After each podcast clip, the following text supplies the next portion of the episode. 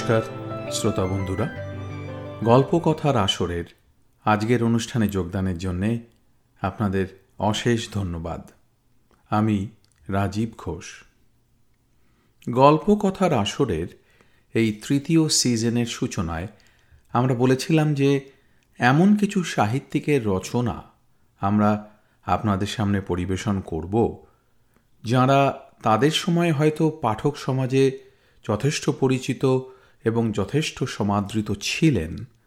কিন্তু কালের অনিবার্য নিয়মেই হয়তো তাদের সেই পরিচিতি থমকে গিয়েছে। বর্তমান শ্রোতাদের মনের মণিকোঠাতে তাদের নাম সেইভাবে আর অনুরণিত হয় না। এই রকম এক প্রখ্যাত সাহিত্যিক ছিলেন হরিনারায়ণ চট্টোপাধ্যায়। আজ তাঁর লেখা একটি ভৌতিক গল্প পাঠ করতে চলেছি। কিন্তু সেই গল্প পাঠ শুরুর আগে আসুন তাঁর সাথে আরেকবার পরিচয় করে নিই। উনিশশো ষোলো সালের তেইশে মার্চ কলকাতায় ভবানীপুর অঞ্চলে হরিনারায়ণের জন্ম হয়। জন্মের কিছু পর থেকেই বর্মায় কাটে তাঁর দীর্ঘ পঁচিশ বছর। ওখানেই তাঁর শিক্ষা ও কর্মজীবনের সূত্রপাত। পেশায় আইনজীবী হয়ে বছর দুয়েক তিনি বার্মাতেই প্র্যাকটিস করেন। উনিশশো চল্লিশ সালে তিনি ফিরে আসেন কলকাতায়। এই বর্মার জীবনের নানান অভিজ্ঞতা ছড়িয়ে আছে তার রচনার মধ্যে। উনিশশো আটচল্লিশ সালে দেশ পত্রিকাতে তাঁর প্রথম উপন্যাস ইরাবতী প্রকাশিত হয় ধারাবাহিকভাবে। এরপরে প্রকাশিত হয় আরাকান উপকূল, অভিষেক, উপন্যাসগুলি। উনিশশো বাহান্ন সালে আনন্দবাজার পত্রিকাতে প্রথম আত্মপ্রকাশ তাঁর। তারপরে দেশ এবং আনন্দবাজার পত্রিকাতে তিনি নিয়মিতভাবে লিখেছেন বহু গল্প। হরিনারায়ণ বহু স্বাদের গল্প লিখেছেন তাঁর সাহিত্যিক জীবনে। ভৌতিক বা ভয়ের গল্প লেখায় তিনি সিদ্ধহস্ত ছিলেন এবং বাংলায় ভয়ের গল্প রচয়িতাদের মধ্যে তাকে একজন অগ্রগণ্য বলেই মানা হয়। হাসতে এবং হাসাতেও তিনি ভালোবাসতেন। অভিনেতা ভানু বন্দ্যোপাধ্যায়ের অসংখ্য জনপ্রিয় রম্য নাটক তাঁরই লেখা। তার লেখা নিয়ে চলচ্চিত্রও হয়েছে বেশ কিছু। বাংলায় অভিসারিকা, অশান্ত ঘূর্ণি জিটি রোড আর হিন্দিতে মুঠি ভর চাওয়াল চলচ্চিত্রগুলির তার গল্পের ভিত্তিতেই তৈরি হয়েছিল। নাটক করতে তিনি ভালোবাসতেন। বহু বেতার নাটকে তিনি অংশগ্রহণ করেছিলেন। উনিশশো ঊনপঞ্চাশ সালের ছবি চট্টগ্রাম অস্ত্রাগার লুণ্ঠনে তিনি দেশপ্রিয় যতীন্দ্রমোহন সেনগুপ্তের ভূমিকায় অভিনয় করেন। এই বহুমুখী প্রতিভার অধিকারী হরিনারায়ণ লিখেছেন শ্যামা সংগীত। আবৃত্তিতে পেয়েছেন অনেক মেডেল। উনিশশো সালে তার সাহিত্য কীর্তির জন্য পান মতিলাল পুরস্কার আর উনিশশো ছিয়াত্তর সালে তিনি পান তারাশঙ্কর পুরস্কার। উনিশশো একাশি সালের বিশে জানুয়ারি হরিনারায়ণ একটি অনুষ্ঠানে রবীন্দ্রনাথের দুঃসময় কবিতাটি আবৃত্তি করতে করতে হঠাৎ অচৈতন্য হয়ে পড়েন। তার জ্ঞান আর ফেরেনি। আমার ইচ্ছে আছে হরিনারায়ণ চট্টোপাধ্যায়ের কিছু গল্পকে আপনাদের কাছে নিয়ে আসার। সহজ ভাষা এবং অত্যন্ত আধুনিক মননের পরিচয় পাওয়া যায় তার রচনায়, বিশেষত ভয়ের গল্পগুলিতে। এই বিশেষ প্রতিভাধারী সাহিত্যিক মানুষটির রচনা যাতে আমরা ভুলে না যাই, তার জন্যেই রইল আমার এই ছোট্ট প্রয়াস। তাহলে আর কথা না বাড়িয়ে আসুন, শুরু করি আজকের পাঠ। হরিনারায়ণ চট্টোপাধ্যায়ের ভৌতিক গল্প। অলৌকিক।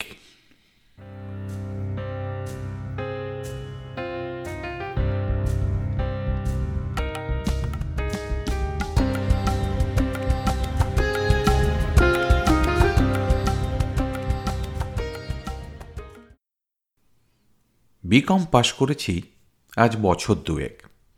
তারপর থেকে অফিসে অফিসে ঘুরে তিনজোড়া চটি ছিঁড়ল, কিন্তু চাকরি জুটল না। বড়, মেজ, ছোট, সব অফিস ঘোরা শেষ। সব জায়গায় এক কথা, দুঃখিত, এখানে কোনো কাজ নেই। বেশ কয়েকটা অফিসে সদর দরজায় মস্ত বড় নোটিশ লটকানো, নো ভ্যাকেন্সি। নিতান্ত বাপের পেনশনটুকু ছিল বলে অনাহারে দিন কাটাতে হয়নি। কোনো রকমে দুবেলা একটা তরকারি ভাত জুটে যেত। টিউশনির অনেক চেষ্টা করেছি, পাইনি। আজকাল স্কুলের শিক্ষক ছাড়া কেউ টিউটর রাখতেই চায় না। শুধু পড়ানো নয়, প্রশ্নপত্রও যাতে জানা যায়। তাই রকম যখন অবস্থা, তখন অদ্ভুত এক কাণ্ড ঘটল। এমন অদ্ভুত যে এত বছর পরে ঘটনাটা মনে হলে গায়ে কাঁটা দিয়ে ওঠে। মাঝে মাঝে ভাবি, সত্যিই কি এটা ঘটেছিল? পার্কে একটু বিশ্রাম করে আবার চাকরির সন্ধানে বের হলাম। বড় রাস্তা ছেড়ে স্যাঁতস্যাঁতে গলিতে অন্ধকার সিঁড়ি বেয়ে ছোট ছোট অফিসে ঘোরা শুরু করলাম। একটা খুব পুরনো বাড়ি। ফাটা নল বেয়ে জল গড়িয়ে পড়ছে। শ্যাওলায় ইটগুলো সবুজ হয়ে গেছে। সিঁড়ির অনেকগুলো ধাপ ভাঙা। সামনে মাঝারি একটা সাইনবোর্ড। General trading company. জানি কিছু হবার নয়, তবু বরাত ঠুকে সাবধানে সিঁড়ি দিয়ে উঠে পড়লাম। প্রথমে চোখে কিছু দেখতে পেলাম না, এত অন্ধকার। তারপর চোখ দুটো অন্ধকারে অভ্যস্ত হতে দেখতে পেলাম দু চারজন লোক ঘোরাঘুরি করছে, সকলের মাথায় টুপি। খুব কম পাওয়ারের আলো এদিক ওদিক জ্বলছে। আমাকে দেখে একটা লোক এগিয়ে এলো। কাছে আসতে বুঝতে পারলাম লোকটা গুজরাটি। অন্য সব লোকগুলোও গুজরাটি। এটা বোধহয় গুজরাটিদের অফিস। লোকটা জিজ্ঞাসা করল কি চাই? করুণ কণ্ঠে বললাম, একটা চাকরি।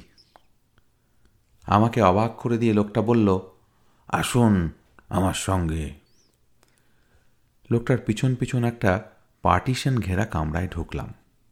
ছোট একটা টেবিল, তার পাশে শীর্ণকায় একটি লোক, তার মাথাতেও টুপি, ঝুঁকে পড়ে একটা চিঠি পড়ছিল। মুখ তুলে বলল কি? আমার সঙ্গের লোকটি বলল, ভদ্রলোক চাকরির জন্য এসেছেন। লোকটি হাত বাড়ালো, দরখাস্ত। দরখাস্ত দিলাম। পড়ে নিয়ে বলল, আপনি গ্র্যাজুয়েট? ঠিক আছে, আমরা আপাতত দেড়শো টাকা দেব। যদি টিকে থাকতে পারেন তো দেখা যাবে। নিজের কানকে বিশ্বাস করতে পারলাম না। মনে হলো, ভুল শুনেছি। তখন আমার এমন অবস্থা, পঞ্চাশ টাকা চাকরি পেলে নিজেকে ভাগ্যবান বলে মনে করতাম। কে? রাজি? সঙ্গে সঙ্গে আমি মাথা নাড়লাম। লোকটা বেল বাজাতে একটা বেয়ারা এসে ঢুকল। বেয়ারাকে দেখে মনে হলো, গুজরাটি নয়, উড়িয়া। মেটা ভাইকে ডেকে দাও। মেয়েটা কামরায় ঢুকতে বলল এঁকে একটা নিয়োগপত্র দিয়ে দাও। দেড়শো টাকা মাইনে প্যারেকের জায়গায় চাকরি করবে। মেয়েটা অদ্ভুত দৃষ্টিতে আমার দিকে কিছুক্ষণ দেখল তারপর বলল আসুন বাইরে এলাম। আপনি ওই চেয়ারটায় ততক্ষণ বসুন। আমি আপনার নিয়োগপত্র দেবার ব্যবস্থা করছি। একেবারে কোণের দিকে একটা টেবিল, পিছনে চেয়ার। টেবিলের ওপর দোয়াত, পেন্সিল, কলম, কাচের টেবিল চাপা। ওই চেয়ারে বসে পড়ুন। আমি চেয়ারে বসতে গিয়েই লাফিয়ে উঠে পড়লাম। কে যেন চেয়ারে বসে রয়েছে? আমি তার কোলের ওপর বসে পড়েছি। উঠে দাঁড়িয়েই আশ্চর্য হলাম, চেয়ার তো খালি, কেউ তো নেই। তবে বুঝতে পারলাম আমারই ভুল, চাকরি পাবার আনন্দে মাথার গোলমাল হলো নাকি? আবার চেয়ারে বসলাম, এক ব্যাপার। কিন্তু এবার আর আমি উঠলাম না, চেপে বসে রইলাম। স্পষ্ট দেখলাম, আশেপাশে দাঁড়ানো গুজরাটি বাবুদের চোখ বিস্ফারিত হয়ে গেল। আস্তে আস্তে তারা যে যার জায়গায় ফিরে গেল। যথাসময়ে নিয়োগপত্র হাতে এলো। বাড়ি ফিরে প্রথমেই বাবার কাছে গেলাম। বারান্দায় পাশাপাশি দুটো চেয়ারে বাবা আর মা। রোজই আমার অপেক্ষায় এভাবে বসে থাকেন। চাকরি পাবার খবরটা দিতেই দুজনে কিন্তু বলে উঠলেন, তোমার মাথায় ওটা কি? মাথায়? মাথায় আবার কি হলো? বারান্দার একদিকের দেয়ালে একটা আয়না টাঙানো ছিল। তার সামনে গিয়ে দাঁড়িয়ে অবাক হয়ে গেলাম। আমার মাথায় পুরনো একটা গুজরাটি টুপি। আশ্চর্যকাণ্ড এ টুপি আমার মাথায় এলো কি করে? সহকর্মীদের কেউ রসিকতা করে মাথায় পড়িয়ে দিয়েছে? কিন্তু আমার মাথায় পড়িয়ে দিল আর আমি টের পেলাম না। টুপিটা খুলে ঘরের কোণে ফেলে দিলাম। দিন পাঁচ, ছয় অফিসে যাবার পর অনেক কিছু জানতে পারলাম। জানতে পারলাম আমি যে চেয়ারে বসি, সে চেয়ারে আগে প্যারেক বসত। কাজ করতে করতে প্যারেক ওই চেয়ারে বসেই মারা গেছে। অফিসের সকলের ধারণা, প্যারেক এখনও ওখানে বসে। প্রথম দিন চেয়ারে বসতে গিয়েই মনে হয়েছিল আর কেউ যেন বসে রয়েছে, কিন্তু ওই একদিনই। তারপর আর কিছু টের পায়নি পরে আমার এ কথাও মনে হয়েছিল যে, অফিসে আমি একমাত্র বাঙালি বলে অন্য সবাই আমাকে ভয় দেখিয়ে তাড়াতে চায়। কিন্তু আমার ভুল ভাঙল। মাথা নিচু করে কাজ করছিলাম। হঠাৎ টুং করে শব্দ। মুখ তুলে দেখি টেবিলের ওপর যে জল ভর্তি কাচের গ্লাস ছিল, সেটা শূন্যে উঠে একটু কাত হলো। অর্ধেকের বেশি জল শেষ হয়ে গেল। ঠিক মনে হলো পাশে দাঁড়িয়ে কি যেন জল খেল। আমি ভীতু এমন অপবাদ কেউ কখনো দেয়নি, বরং সবাই আমাকে ডান পিটে বেপরোয়া বলেই জানে।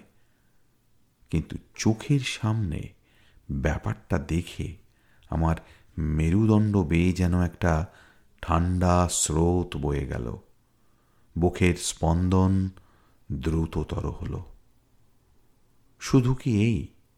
লেজারে দাগ দেব বলে লাল পেন্সিলটা যেমনি তুলতে গেছি অমনি চমকে উঠে হাত সরিয়ে নিতে হয়েছে। কে যেন আগেই পেন্সিলটা আঁকড়ে ধরেছিল। আমার পাশে মানু ভাই বসত। বয়সে প্রায় আমারই সমান। ছুটির পর তাকে সব কিছু বললাম। সে মন দিয়ে শুনে বলল প্যারেক এখনও অফিসের মায়া কাটাতে পারেনি। কি করেই বা পারবে? লোকটার অফিস অন্ত প্রাণ ছিল। রোজ আটটা, নটা পর্যন্ত অফিসেই বসে থাকতো। কি বলব, সব শুনে গেলাম। এতদিন আমার ধারণা ছিল, মানুষ মৃত্যুর পরেই ছাই হয়ে যায়।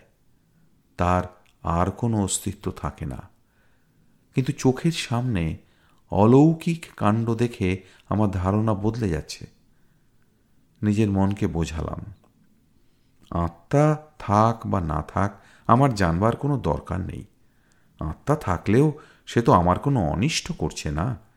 কাজেই আমার চাকরি ছাড়ার কোনো প্রশ্নই ওঠে না। বিশেষ করে এত কষ্টে সংগ্রহ করা চাকরি। এরপর ব্যাপার চরমে উঠল। ম্যানেজার ডেকে বলল, আজ অফিসের পর থেকে আপনি লেজারটা সব লিখে ফেলবেন। কাল সকালে অডিটার আসবে। বেয়ারাও থাকবে আপনার সঙ্গে। পুরো লেজার লেখা মানে প্রায় ঘণ্টা তিনেকের ব্যাপার। অফিস ছুটির পর নেমে গিয়ে সামনের দোকানে কিছু খেয়ে যখন ফিরে এলাম, তখন অফিস খালি। শুধু একটা টুলে বেয়ারা বসে আছে। আমাকে দেখে বেয়ারা বলল, বাবু, আপনি তাহলে কাজ শুরু করুন। আমি বাড়ি থেকে খেয়ে আসি। আমার বাড়ি খুব কাছেই। আপনি আটটা অবধি তো আছেন। তার মধ্যেই আমি ফিরে আসব।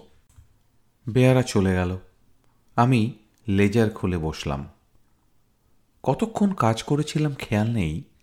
হঠাৎ খটখট শব্দ হতে মুখ তুলে দেখেই আর চোখ নামাতে পারলাম না। ঠিক অফিসের মাঝখানে একটা কঙ্কাল মূর্তি হেঁটে বেড়াচ্ছে। মাথায় কালো টুপি, দুটো হাত পিছন দিকে, এদিক থেকে ওদিক আবার ওদিক থেকে এদিক। ঠিক যেমনভাবে পরীক্ষার সময় গার্ডরা পায়চারি করে, ঠিক তেমনি। পকেট থেকে রুমাল বের করে চোখ দুটো মুছে নিয়ে ভালো করে দেখলাম, সেই এক দৃশ্য। কঙ্কাল মূর্তি পায়চারি করছে, একভাবে। কপালে বিন্দু বিন্দু ঘাম ফুটে উঠল, হাত অসাড়, লেজারের পাতায় একটি আঁচড়ও পড়ল না। ভাবলাম চাকরি মাথায় থাক। কোনো রকমে বের হতে পারলে আর কোনো দিন এ মুখও হব না। কিন্তু যাবার উপায় নেই। ঠিক বের হওয়ার মুখে কঙ্কাল মূর্তি বেড়াচ্ছে। তার কাছাকাছি যাবার সাহস আমার নেই।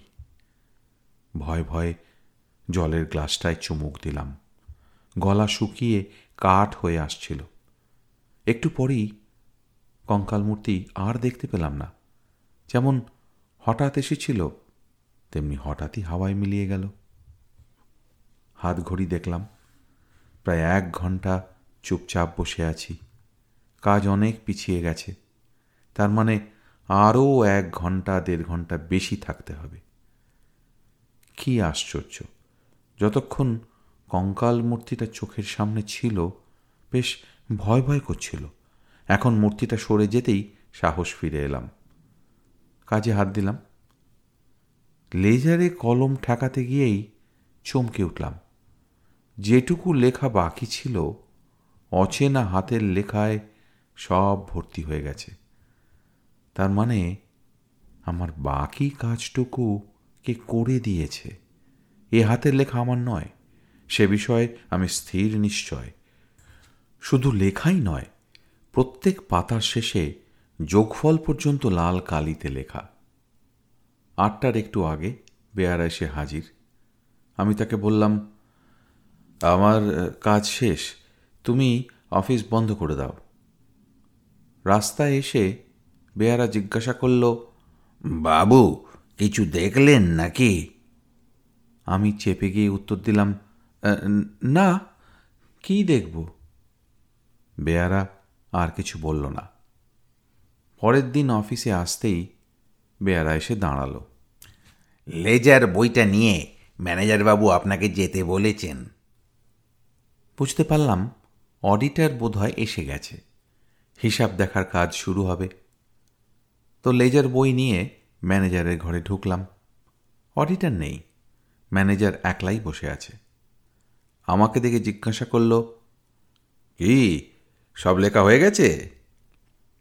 হ্যাঁ বলে লেজারটা এগিয়ে দিলাম। ম্যানেজার লেজারের পাতা উল্টাতে লাগল।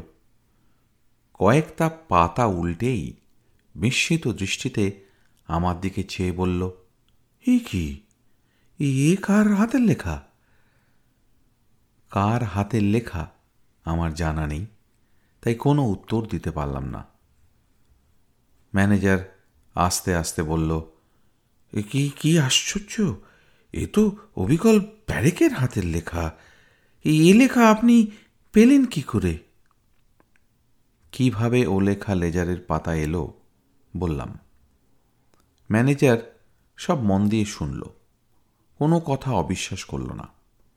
বলল, আপনি নিশ্চয়ই এতদিনে বুঝতে পেরেছেন, যে এ অফিসে প্রেতাত্মার উপদ্রব আছে। প্রেতাত্মা মানে প্যারেকের আত্মা এখনও এ অফিসের মায়া কাটাতে পারেনি। আপনি ওই যে চেয়ারে বসেন, সেই চেয়ারে বসে কাজ করতে করতেই প্যারেক হার্ট ফেল করেছিল। তো প্যারেকের জায়গায় দু তিনজন লোককে নেওয়া হয়েছিল। কেউ না তিন দিনের বেশি টিকতে পারেনি। আপনি তবু দিন কুড়ি রয়ে গেছেন। উপদ্রবের জন্য রাতে কোনো দারোয়ান থাকতে চাইছে না। অন্য বাড়িতে অফিস সরিয়ে নেবার অনেক চেষ্টা করেছি। কিন্তু অফিস এলাকায় জায়গা পাওয়া প্রায় অসম্ভব। পাওয়া গেলেও সেলামি আর ভাড়া এত বেশি যে আমাদের পক্ষে সে টাকা খরচ করা সম্ভব নয়। আমি একটু ভেবে কথাটা বলেই ফেললাম। আচ্ছা একটা কাজ করলে হয়। কি, বলুন? শুনেছি গয়ায় পিণ্ডি দিলে প্রেতাত্মা মুক্তি পায়। সে কি করা সম্ভব? ম্যানেজার দু এক মুহূর্ত চিন্তা করল। তারপর বলল, চেষ্টা করে দেখা যেতে পারে। যাবেন আপনি? আমি? হ্যাঁ আমি আপনার যাতায়াত আর অন্য খরচ দেব। আপনি ব্রাহ্মণ, আপনিই বরং চলে যান। কিন্তু প্যারেকের বাপের নাম দরকার হবে। না, সে ব্যাপারে কোনো অসুবিধে হবে না। তার নিয়োগের ফাইলেই সব বিবরণ পাওয়া যাবে। আপনি চলেই যান। সামনে শনিবার গিয়ে সোমবার ফিরে আসতে পারবেন। অগত্যা, রাজি হয়ে গেলাম। দুর্ভোগ আমারই বেশি। প্যারেকের জায়গায় আমি এসেছি। কাজেই তার আক্রোশ আমার ওপর বেশি হওয়াই স্বাভাবিক। গয়ায় পিণ্ডি দিলে যদি আপদের শান্তি হয়, তাহলে ম্যানেজার আমার ওপর খুশিই হবে। সেদিন বুধবার। মাঝখানে দুটো দিন বৃহস্পতি আর শুক্র। এই তিন দিনে হিসাব পরীক্ষার কাজও শেষ হয়ে যাবে। বুধ আর বৃহস্পতি দুটো দিন নির্বিবাদে কাটল। শুক্রবার টেলিফোন এলো। যিনি হিসাব দেখতে আসেন, ঠান্ডা লেগে তার একটু জ্বর ভাব হয়েছে। তিনি আসতে পারবেন না। আমি যেন খাতাপত্র নিয়ে তাঁর অফিসে যাই। ম্যানেজারের নির্দেশে তাই যেতে হলো। অফিসে ফিরতে সাড়ে ছটা বেজে গেল। ফিরে দেখি অফিসের দরজায় তালা দিয়ে বেয়ারা বাইরে অপেক্ষা করছে। আমাকে দেখে বলল, আপনার এত দেরি হলো? সে প্রশ্নের কোনো উত্তর না দিয়ে বললাম তুমি দরজাটা খোলো। আমি খাতাপত্রগুলো রেখে এখনই আসছি। বেয়ারা দরজা খুলতে ভিতরে ঢুকে খাতাপত্রগুলো আমার টেবিলে রেখে বেরিয়ে এলাম। অস্বাভাবিক কিছু নজরে পড়ল না। আমি বাইরে আসতেই বেয়ারা দ্রুত হাতে দরজায় চাবি লাগিয়ে তীর বেগে সিঁড়ি দিয়ে নেমে গেল। সারাদিনের পরিশ্রমে ক্লান্ত ছিলাম। আমি আস্তে আস্তে সিঁড়ি দিয়ে নামতে লাগলাম। বাঁকের মুখে থমকে দাঁড়িয়ে পড়তে হলো। কার একটা হাত আমার কাঁধের ওপর এসে পড়ল। আঙুলগুলোয় যেন এক তিল মাংস নেই, ছুরির ফলা বসানো। আমার কাঁধের মাংস ছিঁড়ে যেতে লাগল। যন্ত্রণায় চিৎকার করে উঠতে গিয়েই থেমে গেলাম। দেয়ালের কোণে দীর্ঘ এক কঙ্কাল মূর্তি, দুটি চোখে আগুনের শিখা। মাথায় কালো টুপি। এগোবার চেষ্টা করতেই কঙ্কালের দাঁতগুলো কর্মর করে উঠল। বজ্রগম্ভীর কণ্ঠস্বর, ইংরেজিতে হুঙ্কার। গয়ায় পিণ্ডি দেওয়ার ব্যবস্থা হচ্ছে হ্যাঁ? এ অফিস থেকে আমাকে সরাবার চেষ্টা। এই অফিসের গোড়াপত্তন থেকে আমি আছি। শেষ অব্দিও থাকব। কেউ আমাকে উৎখাত করতে পারবে না। কথার সঙ্গে সঙ্গে কাঁধের ওপর হাতের চাপ আরও জোর মনে হলো যেন মাংস ভেদ করে আঙুলগুলো হাড়ে গিয়ে ঠেকছে। দুঃসহ ব্যথা। বল এই দুর্বুদ্ধি তুই ছাড়বি কিনা? বল তোকে খতম করব।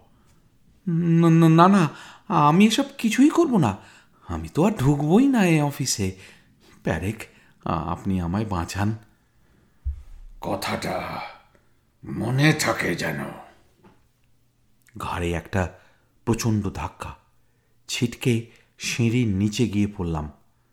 বোধহয় অজ্ঞানী হয়ে গিয়েছিলাম। যখন চেতনা ফিরেছিল তখন অনেক রাত।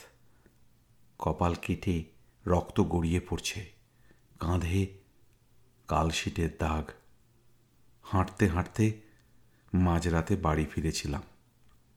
বাড়ি থেকেই চাকরি ছাড়ার দরখাস্ত পাঠিয়ে দিয়েছিলাম।